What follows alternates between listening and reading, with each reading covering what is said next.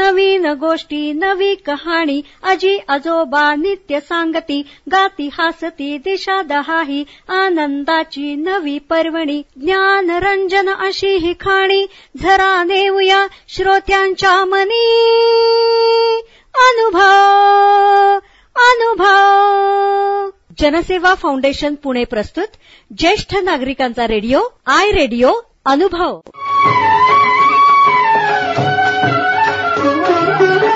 राष्ट्रीय समाज रक्षा संस्था सामाजिक न्याय व सबलीकरण मंत्रालय भारत सरकार. मीडिया फॉर कम्युनिटी फाउंडेशन पुरस्कृत ज्येष्ठ नागरिकांसाठीचा आय रेडिओ अनुभव. प्रकल्प समन्वयक डॉक्टर आर श्रीधर आणि अलोक वर्मा. रेडिओ समन्वयक पूजा मुरादा कौशल्या आणि साई सुधा. ज्येष्ठ नागरिकांच्या समस्या प्रश्न आणि मार्गदर्शन यासाठी टोल फ्री एल्डर लाईन क्रमांक एक चार पाच सहा सात म्हणजेच one four five six seven यावर सकाळी आठ ते रात्री आठ या दरम्यान संपर्क साधावा. आमचा टोल फ्री क्रमांक पुन्हा एकदा ऐका. Elder line one four five six seven म्हणजेच एक चार पाच सहा सात या नंबरवर संपर्क साधा. देखिए जीवन के चक्र में उम्र ढलना एक आम सी बात होती है। और इसका बहुत अच्छा उदाहरण आपके सामने इस समय बैठा आपसे बात कर रहा है। लेकिन ज़िंदगी के इस पड़ाव में कभी कभी ऐसा पल भी आता है, जब आपको कुछ मदद की ज़रूरत पड़ती है। चाहे वो पारिवारिक हो, स्वास्थ्य संबंधी हो, आर्थिक हो, कोई विवाद हो या शोषण का मामला। लेकिन आपके इन सभी जरूरतों को देखते और समझते हुए, भारत सरकार ने शुरू की है एक एल्डर लाइन। जहाँ आपको मिलेगा आपके सारे समस्याओं का समाधान। फ़ोन नंबर है one four five six seven. अब भले आपके बच्चे आपके साथ रहते हो या किसी दूसरे शहर में हो, ये है आपका अटूट सहारा। तो बस ज़िंदगी के उन सुनहरे लम्हों को संजो कर अपने आज को बेफिक्री से आप जिए, क्योंकि अब ओल्ड एज बनेगा गोल्डन एज। कैसे? One four five six seven. याद रखिएगा।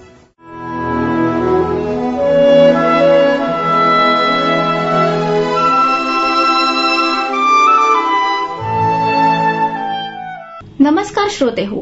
आपण ऐकत आहात जनसेवा फाउंडेशन पुणे प्रस्तुत आय रेडिओ अर्थात ज्येष्ठ नागरिकांचे रेडिओ अनुभव आय रेडिओ. अनुभव रेडिओवर सर्व श्रोत्यांचं मनापासून स्वागत. आज ऐकूयात ज्येष्ठ नागरिकांना मार्गदर्शनपर माहितीचा विशेष कार्यक्रमाचा भाग दुसरा. डॉक्टर संदीप तामाणे आपल्याला ज्येष्ठ नागरिकांच्या समस्या आणि त्यावरील उपाय यावर आधारित माहिती देणार आहेत. ऐकूयात तर ज्येष्ठ नागरिकांना मार्गदर्शनपर माहितीचा विशेष कार्यक्रमाचा भाग दुसरा.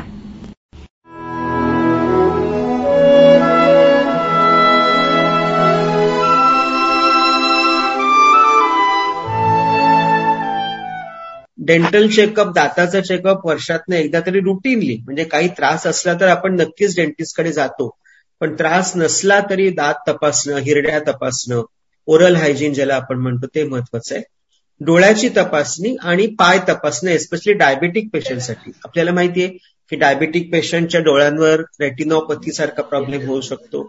त्याच्यानंतर पायांवर परिणाम होऊ शकतो. पायातला रक्त पुरवठा कमी होणं किंवा नर्व डॅमेज न्यूरोपॅथी ज्याला आपण म्हणतो त्याच्यामुळे मग काही वेळेला अम्प्युटेशन किंवा बोट कापणं पाय कापणं इथपर्यंत पण वेळ येऊ शकते. तर हे सुद्धा प्रिव्हेंटिव्ह स्ट्रॅटेजीजमध्ये आहे. डेंटल चेकअप डोळ्याचे चेकअप पायाचं चेकअप या सगळ्या गोष्टी महत्त्वाच्या आहेत. कारण जेरियाट्रिक्स हा मल्टीडिसिप्लिनरी अप्रोच आहे. डॉक्टर एकटा काहीही करू शकत नाही जोपर्यंत त्याला या सगळ्यांची साथ आहे. तोपर्यंत काहीही डॉक्टरला एकटं करता येत नाही. त्याच्यामध्ये कोण कोण लोक आपल्याला आवश्यक असतात? फिजिओथेरपिस्ट हा सगळ्यात महत्त्वाचा आहे. आपल्याला वेगवेगळे व्यायाम त्याच्यानंतर काही इलेक्ट्रिकल थेरपीज असतात. आजकाल आपण आय एफ टी आहे अल्ट्रासाऊंड थेरपी. जेरियाट्रिक्समध्ये फक्त डॉक्टर काही करू शकत नाही.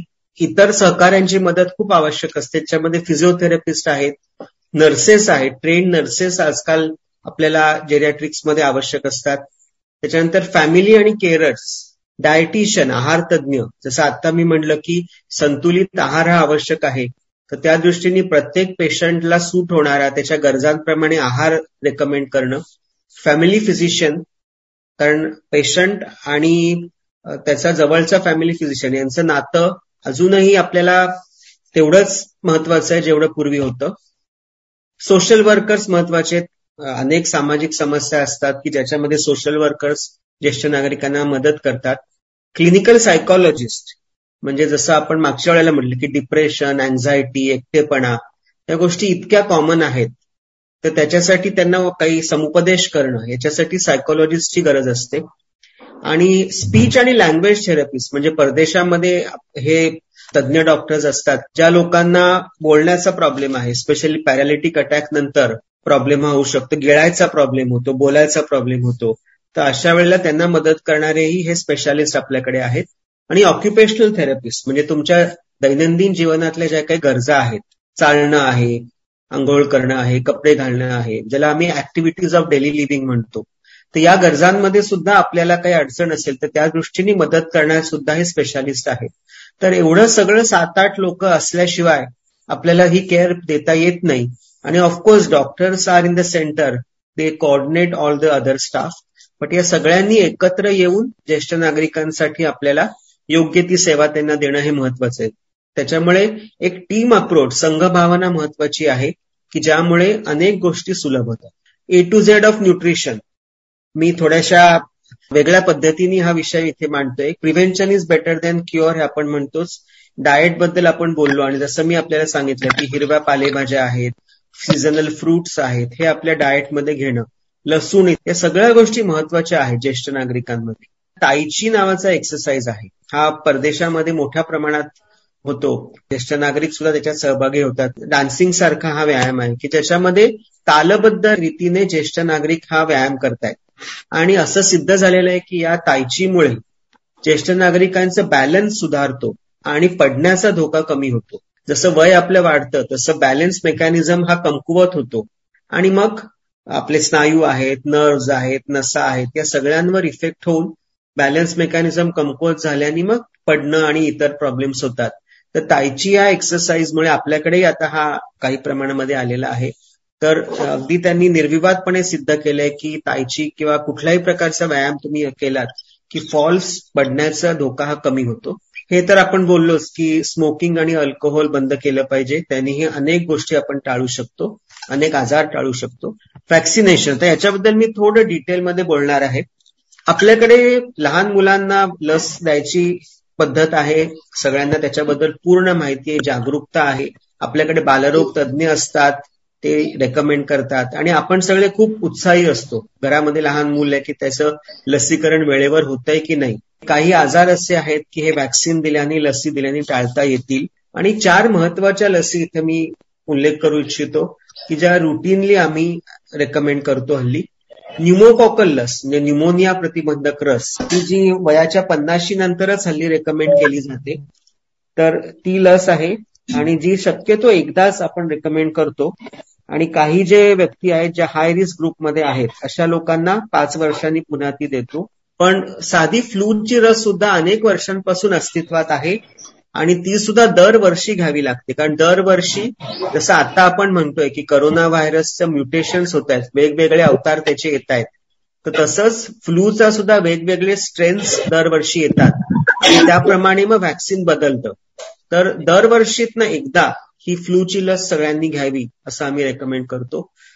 शिंगल्स किंवा नागिण आपल्या सगळ्यांनी नागिणीबद्दल ऐकलं असेल हा खरोखरच मोठा त्रासदायक आजार आहे. रॅश येते हा एक भाग झाला पण यांनी या आजारामुळे नसांवर परिणाम होतो आणि त्याच्यामुळे ज्या वेदना होतात ज्याला आम्ही पोस्ट हर्पिटिक न्यूरालजिया म्हणतो म्हणजे नसांवर परिणाम होतो आणि मग जे वेदना दुखणं होतं ते कित्येक महिने सुद्धा राहू शकतं. आणि ते खरोखरच त्रासदायक आहे. तर अशा हर्पीज दोस्टर किंवा नागिणीवरची सुद्धा लस अवेलेबल आहे. आणि वयाच्या साठी नंतर एकदाच ही लस दिली जावी असं आम्ही रेकमेंड करतो. आणि टिटॅनस म्हणजे धनुर्वाताची लस किंवा टी डॅब ज्याला आपण म्हणतो टिटॅनस म्हणजे धनुर्वात डांग्या खोकला पर्टुसिस डिफ्थेरिया टिटॅनस या तिन्हीची लस त्यातल्या त्या टिटॅनस तर दर दहा वर्षातनं एकदा धनुर्वाताची लस जरूर घ्यावी. तर या लसी सुद्धा महत्त्वाच्या आहेत. आपल्या डॉक्टरांशी याच्याबद्दल संपर्क साधा.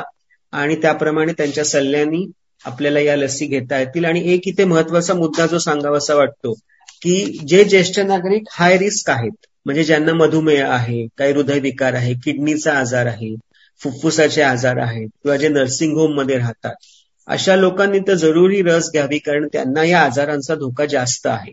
आपण मगाशी प्रिव्हेंटिव्ह चेकअप्सबद्दल उल्लेख केला तर त्याच्याबद्दल मी थोडस विस्ताराने आता बोलणार आहे. हा अनुभव बरेचदा आम्हाला येतो. पूर्वी जास्त यायचा आता थोडासा कमी आहे. की ज्येष्ठ नागरिक म्हणतात की आम्हाला कुठलाही त्रास नाही कुठलंही लक्षण नाही.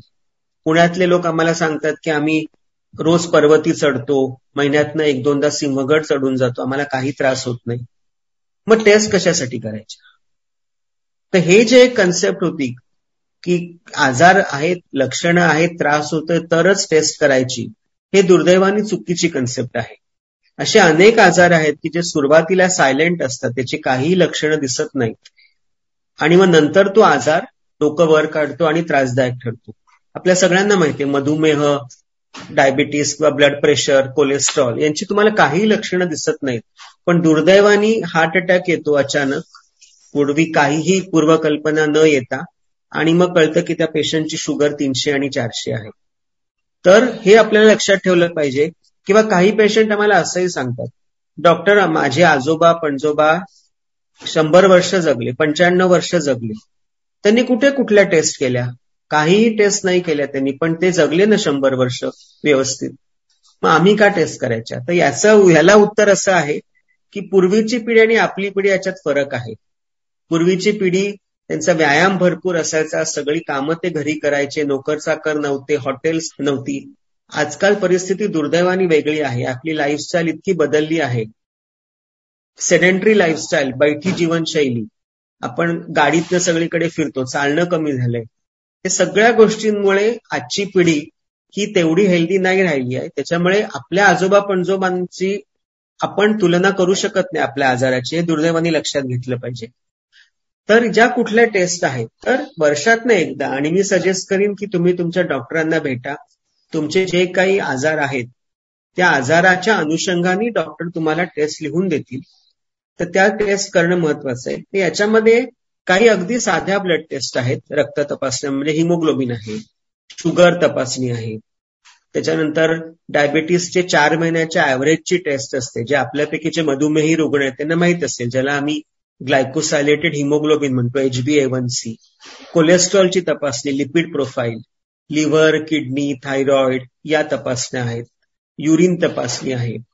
सो रक्तलघवीच्या तपासण्या पुरुषांमध्ये मी मगाशी उल्लेख केला की प्रोस्टेटसाठी पीएसए म्हणजे प्रोस्टेट स्पेसिफिक अँटीजेन ही तपासणी आहे. तर या रुटीन चाचण्या आहेत या प्रत्येकाने केल्या पाहिजेत. हल्ली आम्ही व्हिटॅमिन डी आणि व्हिटॅमिन बी ट्वेल्व या आपण रक्त तपासण्या करायला सांगतो कारण याचं डेफिशियन्सी किंवा या दोन्ही व्हिटॅमिन्सची कमतरतेचं प्रमाण ऑलमोस्ट सगळ्यांना आहे. आणि त्याच्यामुळेही अनेक प्रकारची लक्षणं तक्रारी त्रास होतात की ज्या आपण हे सप्लिमेंट केल्याने व्हिटॅमिन डी बी ट्वेल्व कमी होतात. पाठ दुखी आहे कंबर दुखी आहे मान दुखी आहे. या सगळ्या गोष्टी अनेक तक्रारींमध्ये आपण म्हणतो की व्हिटॅमिन डी बी ट्वेल्व आपल्याला कमी असतं आणि ते रिप्लेस केल्याने याच्यापैकी बऱ्याचशा तक्रारी सुधारतात. तो बी ट्वेल्व आणि व्हिटॅमिन डी सुद्धा तपासणं. तर ह्या रक्त तपासण्या झाल्या. त्याच्यानंतर हृदयाशी संबंधित काही चाचण्या आहेत ज्याच्यामध्ये साधा ईसीजी आहे. अर्थात ईसीजी मध्ये सगळ्या गोष्टी कळतात असं नाही पण ऍटलिस्ट ऍट दॅट मुवमेंट त्या क्षणाला काही पेशंटला प्रॉब्लेम नाही एवढं कळू शकतं. ईसीजी पेक्षा ज्या महत्त्वाच्या टेस्ट आहेत की ज्याच्यात तुम्ही ऐकलं असेल की स्ट्रेस टेस्ट ट्रेडमिल टेस्ट पट्ट्यावर चालायची जी टेस्ट असते आणि टू डीएको म्हणजे हृदयाची सोनोग्राफी तर या तपासण्या सुद्धा ज्येष्ठ नागरिकांनी आपल्या डॉक्टरांच्या सल्ल्याने करायला पाहिजेत. स्ट्रेस टेस्ट किंवा ट्रेडमिल टेस्ट आपण ट्रेडमिलचं मशीन बघितलं असेल जे जिममध्ये असतं तर तशाच प्रकारचं मशीन असतं पण त्याच्यामध्ये कॉम्प्युटर असतो आणि तुमचे सगळे हार्टबीट्स त्याच्यात रेकॉर्ड केले जातात. तर प्रत्येक ज्येष्ठ नागरिकाला ही ट्रेडमिल टेस्ट जमेल असं नाही कारण गुडघेदुखी कंबरदुखी या कारणामुळे त्यांना ट्रेडमिलवर चालणं शक्य होत नाही. पण एकोची टेस्ट म्हणजे हृदयाची सोनोग्राफी की ही साध्या पोटाच्या सोनोग्राफी सारखी आहे. तर त्याच्यामध्ये स्क्रीनवर आपल्याला हृदयाचं पंपिंग किती आहे जे आपल्याला ईसीजीवर कळत नाही. बरेच पेशंट म्हणतात हो डॉक्टर आम्ही ईसीजी केलाय. मग ईसीजी नॉर्मल आहे तर मग स्ट्रेस टेस्ट आणि एकोची काय गरज आहे? पण आपल्याला हे कळलं पाहिजे की यातली प्रत्येक टेस्ट ही आपल्याला काही वेगळी माहिती देते. ईसीजी मध्ये अगदी बेसिक गोष्टी कळतात. असे अनेक पेशंट आहेत की हृदयविकाराचे की ज्यांचा ईसीजी नॉर्मल असतो पण त्यांना हृदयविकार होतो कारण ईसीजीवर सगळ्या गोष्टी कळत नाहीत. तर स्ट्रेस टेस्टमध्ये काय होतं की जेव्हा तुम्ही चालता व्यायाम करता तर तेव्हा तुमच्या हृदयावर जे लोड येतं तर ते लोड हार्ट तुमचं हृदय घेऊ शकतं का? टॉलरेट करू शकतं का? हे आपल्याला स्ट्रेस टेस्टमध्ये कळतं. कारण ईसीजी मध्ये पेशंट झोपलेला असतो. झोपून आपण तो आलेख घेतो. तर त्याच्यामुळे त्याच्यात आपल्याला तेवढी कल्पना येत नाही. आणि एकोची टेस्ट महत्वाची आहे कारण याच्यामध्ये हृदयाचं पंपिंग कळतं. जे सगळ्यात महत्वाचं आहे हृदयाच्या झडपांबद्दल माहिती मिळते. पेरिकार्डियम म्हणजे हृदयाचं जे आवरण आहे त्याची माहिती मिळते. टुडू एको मध्ये आपल्याला फुफ्फुसातल्या प्रेशरची पण माहिती मिळते ज्याला आम्ही पल्मनरी प्रेशर म्हणतो. तर या चाचण्या सुद्धा आवश्यक आहेत की ज्याप्रमाणे आपल्याला रक्ताच्या चाचण्या तशा हृदयासाठी स्पेसिफिक चाचण्या. सोनोग्राफी पोटाची पोटाची आणि ओटी पोटाची की ज्याच्यामध्ये पुरुषांमध्ये आपण मगाशी म्हणलं प्रोस्टेट एनलार्जमेंट आहे. किंवा लिव्हरबद्दल माहिती आहे. त्याच्यानंतर पित्ताशयातले खडे किंवा किडनी स्टोन्स अनेक लोकांना असतात की हे सोनोग्राफी डिटेक्ट होतात. त्याच्यानंतर स्त्रियांमध्ये ओटीपोटाचे आजार आहेत ओव्हरी युट्रस याच्याबद्दल माहिती मिळते. तर सोनोग्राफी अत्यंत साधी चाचणी आहे. आपल्यापैकी बहुतेक लोकांनी सोनोग्राफी कधी ना कधी केली असेल तर त्याच्यातनं खूप उपयुक्त माहिती मिळते आणि ती वर्षातनं एकदा जरूर करून घ्यावी. स्त्रियांचे जे आजार आहेत तर त्याच्यासाठी ज्या तपासण्या आहेत तर त्याच्यात मॅमोग्राम म्हणजे जसं मगाशी मी ब्रेस्ट कॅन्सरचा उल्लेख केला तर ब्रेस्टचा एक्सरे मॅमोग्राम पॅप्समियर म्हणजे सर्वी सर्वायकल कॅन्सर म्हणजे गर्भाशय मुखाचा जो कॅन्सर असतो तिथला द्रव पदार्थ मायक्रोस्कोप खाली आपण तपासतो आणि त्याच्यामध्ये कॅन्सरच्या पेशी आहेत का हे आपण त्याचा शोध घेतो. तर गायनेकॉलॉजिस्ट स्त्रीरोग तज्ज्ञ ही टेस्ट रेकमेंड करतात. आणि सोनोग्राफी लेडीजमध्ये जसं मी मगाशी म्हणलं की युट्रस ओव्हरीज याच्यासाठी बऱ्याच स्त्रियांमध्ये फायब्रॉइडच्या गाठी असतात गर्भाशयामध्ये किंवा ओव्हरीमध्ये काही सिस्ट असतात तर अशा अनेक गोष्टी सोनोग्राफीमध्ये डिटेक्ट होऊ शकतात. तर प्रिव्हेंटिव्ह हेल्थ चेकअपचं महत्त्व म्हणूनच आहे की आपल्याला काही लक्षणं नसली तरी वर्षातनं एकदा हल्ली तर आम्ही पस्तीशी नंतरच हे म्हणतो की प्रत्येकाने या टेस्ट वर्षातनं एकदा बेसिक गोष्टी तरी करून घेणं हे महत्वाचं आहे. प्रिव्हेंटिव्ह मेजर्समध्ये मगाशी मी औषधांचा उल्लेख केला. औषधं म्हणू किंवा ही जीवनसत्व म्हणू कॅल्शियम आणि व्हिटॅमिन डी हे प्रत्येकाला आवश्यक आहे एस्पेशली स्त्रियांमध्ये. जसं मेनोपास नंतर हाडं ठिसूळ होतात आपण म्हणलं तर कॅल्शियम आणि व्हिटॅमिन डी योग्य प्रमाणात देणं हे महत्वाचं आहे. आणि त्याचा डोस सुद्धा योग्य पाहिजे. कमी असलं तर उपयोग होणार नाही आणि खूप जास्त डोस दिला तरी त्याचा हानी होऊ शकते. त्याच्यामुळे डॉक्टर आपल्याला योग्य तो डोस सांगतील. व्हिटॅमिन बी ट्वेल्व बऱ्याच लोकांमध्ये याची कमतरता असते. तर त्याचं रिप्लेसमेंट देणं इंजेक्शन फॉर्ममध्ये गोळ्यांच्या स्वरूपात आहे. आयन आपल्यापैकी अनेक जणांनी आयनच्या गोळ्या घेतल्या असतील. यांचं हिमोग्लोबिन कमी आहे. काही लोकांना आयनची इंजेक्शन्स पण लागतात. तर आपले डॉक्टर आपल्या हिमोग्लोबिन प्रमाणे आपल्याला याबद्दल सल्ला देऊ शकतील. मगाशी मी एक दोन वेळेला ऑस्टिओपोरोसिसचा उल्लेख केला म्हणजे हाडांची घनता कमी होते. तर त्याच्यासाठी प्रिव्हेंटिव्ह म्हणून काही औषधं आहेत ज्याला बिस फॉस्फोनेट असं नाव आहे. तर ही सुद्धा स्पेशल औषधं आहेत ही सगळ्यांसाठी नाही आहेत. तर काही ज्येष्ठ नागरिकांमध्ये ज्यांना रिपीटेड फ्रॅक्चर्स होत आहेत अशा लोकांमध्ये डॉक्टर ही औषधं देतात ज्यांनी ऑस्टिओपोरोसिस किंवा हाडांची घनता कमी होणं काही प्रमाणात आपण रोखू शकतो. ऍस्पेरिन हे रक्त पातळ होण्यासाठी देतात प्रिव्हेंटिव्ह म्हणून आपल्यापैकी अनेक जण घेत असतील. की ज्यांना हृदयविकार होऊ नये किंवा पॅरेटिक अटॅक रक्ताच्या गुठळ्या होऊ नयेत याच्यासाठी ऍस्परिन आपण देतो. आणि स्टॅटिन हे औषध जे आहे कोलेस्ट्रॉल कमी करण्यासाठी आहे. की ज्या लोकांना हार्ट अटॅक येऊन गेल्यापूर्वी किंवा पॅरालिटिक अटॅक आलाय किंवा ज्यांचं कोलेस्ट्रॉल जास्त आहे अशा लोकांना स्टॅटिन सारखी औषधं आपण डॉक्टरांच्या सल्ल्याने देतो. आता मी अत्यंत एक महत्त्वाच्या विषयावर बोलणार आहे. प्रिव्हेंट प्रिव्हेन्शन हा आपला आजचा टॉपिक आहे. प्रतिबंधात्मक उपाय.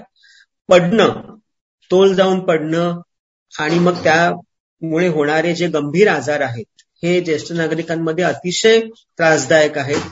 आणि इनफॅक्ट फॉल्स हा इतका मोठा विषय आहे याची इतकी कारणं आहेत. ज्येष्ठ नागरिकांमध्ये की त्याच्यावर एक पूर्ण दिवसाची कॉन्फरन्स सुद्धा अरेंज केली जाऊ शकते. इतका हा आजार मोठा महत्त्वाचा आणि गंभीर आहे. तर ज्येष्ठ नागरिक का पडतात? याची थोडी कारणं आधी आपण बघूया. आणि मग त्या अनुषंगाने ते टाळण्यासाठी काय करता येईल? तर इंट्रिन्झिक म्हणजे जी त्या पेशंटशी संबंधित आहेत. एखाद्या ज्येष्ठ नागरिकांमध्ये जे आजार आहेत त्या आजारांमुळे तो पडतो. तर हे कोणकोणते आजार असू शकतात? तर मेंदूशी संबंधित आजार. ह्याच्यात कॉग्निशन म्हणजे बौद्धिक क्षमता ज्यांना डेमेन्शिया आहे मेमरी लॉस आहे विस्मरण आहे. विजन ज्येष्ठ नागरिकांमध्ये दृष्टीदोष खूप मोठ्या प्रमाणात असतात. आणि आपण जसं मागच्या लेक्चरमध्ये म्हणलं की मोतीबिंदू ग्लॉकोमा किंवा काचबिंदू डायबिटीसमुळे रटायनोपती होणं आणि ज्याला एज रिलेटेड मॅक्युलर डिजनरेशन म्हणजे मॅक्युला हा जो डोळ्याचा मेन भाग असतो त्याची झीज होणं. तर या चार कारणांनी दृष्टीदोष होतो.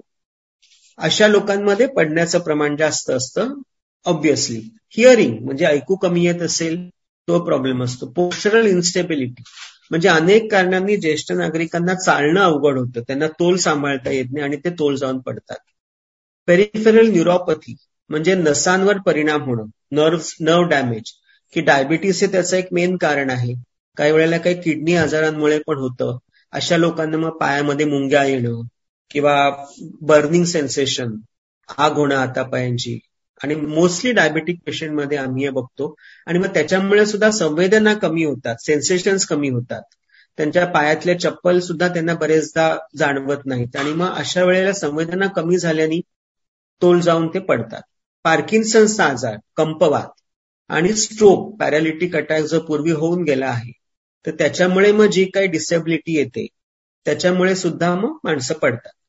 आता हृदयाशी संबंधित अनेक आजार आहेत की ज्याच्यामध्ये एवोर्टिक स्टिनॉसिस म्हणजे आपल्याला माहीत असेल की आपल्या हृदयात चार झडपा असतात आणि त्यातली अवोर्टिक नावाची झडप आहे जी अवोर्टा नावाची जी मुख्य रक्तवाहिनी आहे ती आणि लेफ्ट व्हेंट्रिकल म्हणजे आपल्या हृदयाचं जे मुख्य पंपिंग चेंबर आहे या दोन्हीच्या मध्ये ही अवोर्टिक ही व्हाल झडप असते आणि वयोमानाप्रमाणे ही झडप अरुंद होते. आणि ज्येष्ठ नागरिकांमध्ये याचं प्रमाण आहे. आणि दुर्दैवानी हे कळत नाही लवकर आपल्याला. कारण ज्येष्ठ नागरिक बरेचदा चक्कर येते थोडस चाललं की पडतात छातीत दुखतं असे सिमटम्स असतात. आणि ती दुर्लक्षित केली जातात. आणि टू डी एकोची टेस्ट केल्याशिवाय आपल्याला कळत नाही की मगाशी मी उल्लेख केला की एकोमध्ये आपल्याला हृदयाच्या झडपांची माहिती मिळते. तर या एको टेस्टमध्ये आपल्याला कळतं की ही अवोर्टिक झडप ही अरुंद झाली आहे. आणि त्याच्यामुळे मग त्रास होतोय.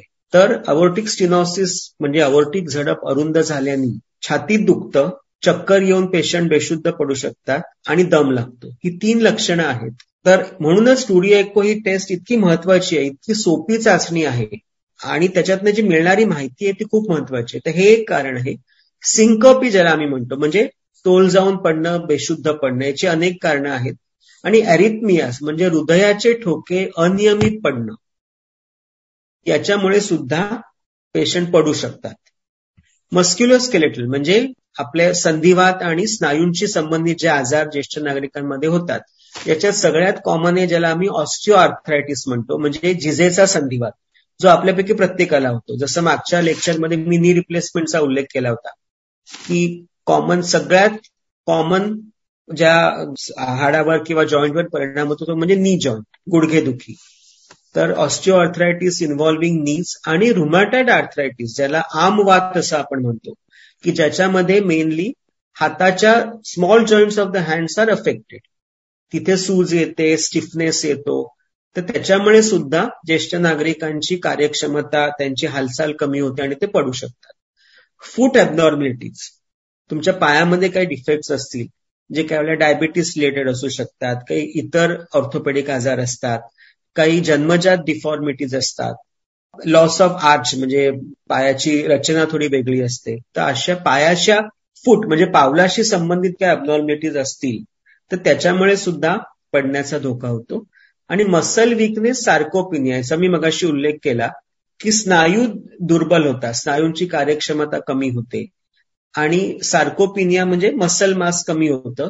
की ज्याच्या प्रोटीन इंटेकशी संबंध आहे. तर अशा प्रकारे स्नायूंची जर कमकुवतपणा असेल दुर्बलता असेल तर असे व्यक्ती सुद्धा पडण्याचा धोका जास्त असतो. आणि औषधं म्हणजे आता आपण नेहमी बोलतोच की औषधं आवश्यक तर असतात पण अनेक औषधं चार पाच आठ दहा औषधं ज्येष्ठ नागरिक एकत्र घेतात आणि मग त्यांची एकमेकांमध्ये इंटरॅक्शन होऊन मग काही दुष्परिणाम उद्भवतात. की आणि जी कॉमन औषधं ज्येष्ठ नागरिक घेतात की ज्याच्यामुळे पडण्याचा धोका वाढू शकतो झोपेची औषधं. बरेच लोकांना रात्री झोपताना गोळी घ्यायची सवय असते आणि ती वर्षानुवर्ष घेत असतात. आणि मग त्यांनी काय होतं की गुंगी जास्त येते. आणि तुम्ही रात्री ती रेस्टिलची गोळी घेतलीये आणि रात्रीतनं लघवीसाठी उठायला लागलं तर मग तोल जातो गुंगी आलेली असते. टॉयलेटमध्ये दिवा नसतो पॅसेजमध्ये दिवा नसतो आणि असं माणूस पडतो. डायुरेटिक्स म्हणजे जी मूत्रक औषधेला आपण म्हणतो लॅसिक सारखी औषधं की जे आपण ब्लड प्रेशर हार्टचे आजार किडनीचे आजार याच्यासाठी देतो त्यांनी सुद्धा आपल्या रक्तातले क्षार कमी होतात. सोडियम पोटॅशियम हे युरिनद्वारे बाहेर फेकले जातात आणि त्यांनी सुद्धा मग ब्लड प्रेशर कमी होऊन पडण्याचा धोका वाढतो. तर ही इंट्रिन्सिक कारणं म्हणजे त्या व्यक्तीशी संबंधित कारणं आहेत. आता नेक्स्ट स्लाइडमध्ये आपण दुसरे कारण बघूया ज्याला आम्ही एक्सट्रिन्सिक किंवा एन्व्हायरमेंटल कारण म्हणतो. म्हणजे त्या व्यक्ती ती व्यक्ती जिथे राहते मग ते घर असेल काही वृद्धाश्रम असेल दुसरी कुठली जागा असेल तिथे जे काही प्रॉब्लेम्स आहेत तिथे जे काही डिफेक्ट्स आहेत की त्याच्यामुळे त्या माणसाचा पडण्याचा धोका वाढतो. पर्यावरणात डिफेक्ट त्याच्यातलं पहिलं म्हणजे स्लिपरी सर्फेस एस्पेशली बाथरूममध्ये खूप पाणी असतं. हे कॉमन प्रॉब्लेम आहे आपल्या सगळ्यांकडे.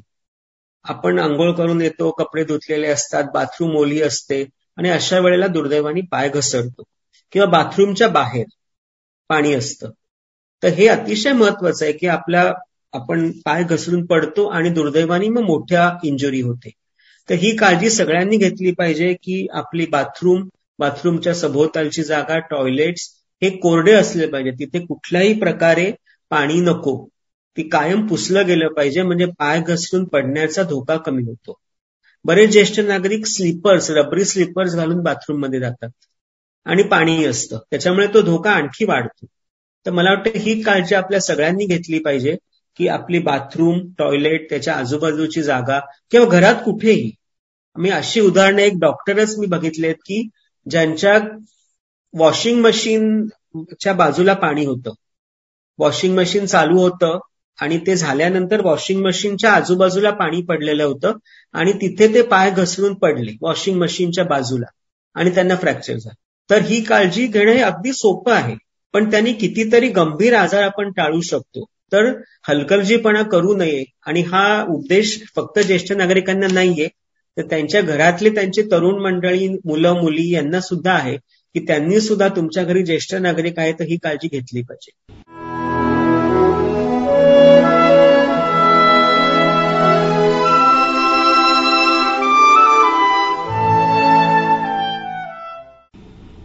आत्ताच आपण ज्येष्ठ नागरिकांना मार्गदर्शनपर माहितीचा विशेष कार्यक्रमाचा भाग दुसरा ऐकलात.